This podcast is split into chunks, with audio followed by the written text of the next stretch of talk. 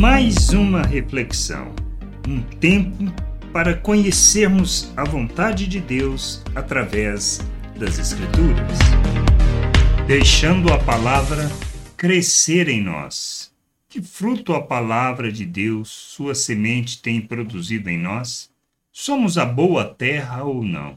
Assim como Jesus ensinou, precisamos refletir e identificar que tipo de terra temos sido, como está em Mateus, no capítulo 13, do versículo 3 ao 9.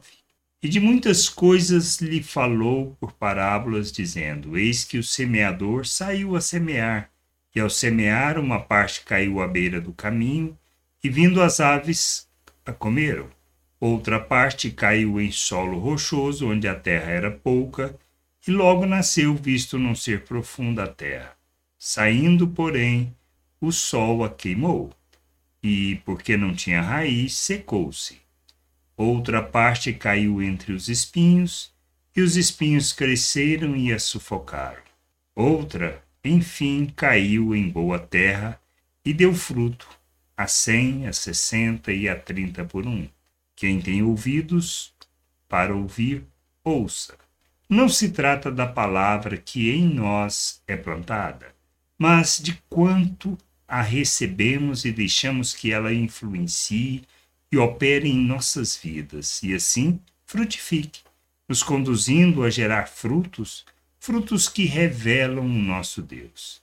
Temos que estar dispostos e abertos para que ela opere em nós nos conduzindo ao entendimento e assim ao conhecimento, para que ela, nos conduzindo à maturidade, possamos andar segundo o ensino do Senhor.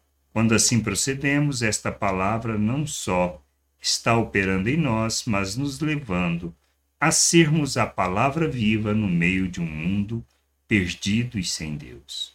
Temos e precisamos entender que devemos deixar a palavra crescer em nós Devemos estar abertos para que ela nos conduza na jornada, não só de conhecimento de Deus, mas que também, à medida que amadurecemos, nos tornemos a palavra viva, a palavra viva de Deus neste mundo, sendo luz e sal na terra. Que a gente possa ter este entendimento e, e nos conduzir neste processo de amadurecimento, de conhecimento e de entendimento da vontade de Deus para sermos expressão da sua glória neste mundo.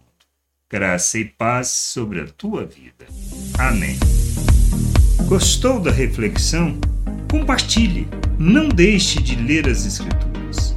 Medite para poder crescer no conhecimento e vontade de nosso Deus e nosso Pai, para que, conhecendo o Senhor, possa o revelar ao mundo.